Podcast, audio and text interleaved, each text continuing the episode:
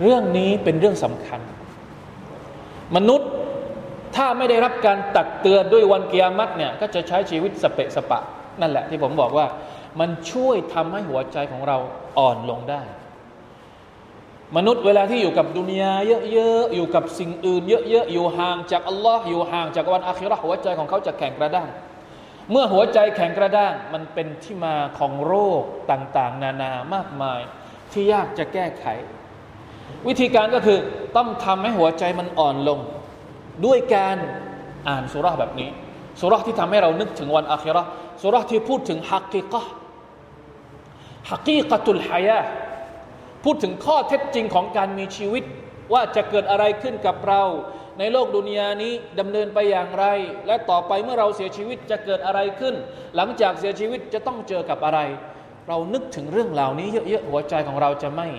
จะไม่โดนครอบงำจากโรค นั่นแหละครับคือความสำคัญ และเป็นเหตุผลเป็นฮิกมะที่ว่า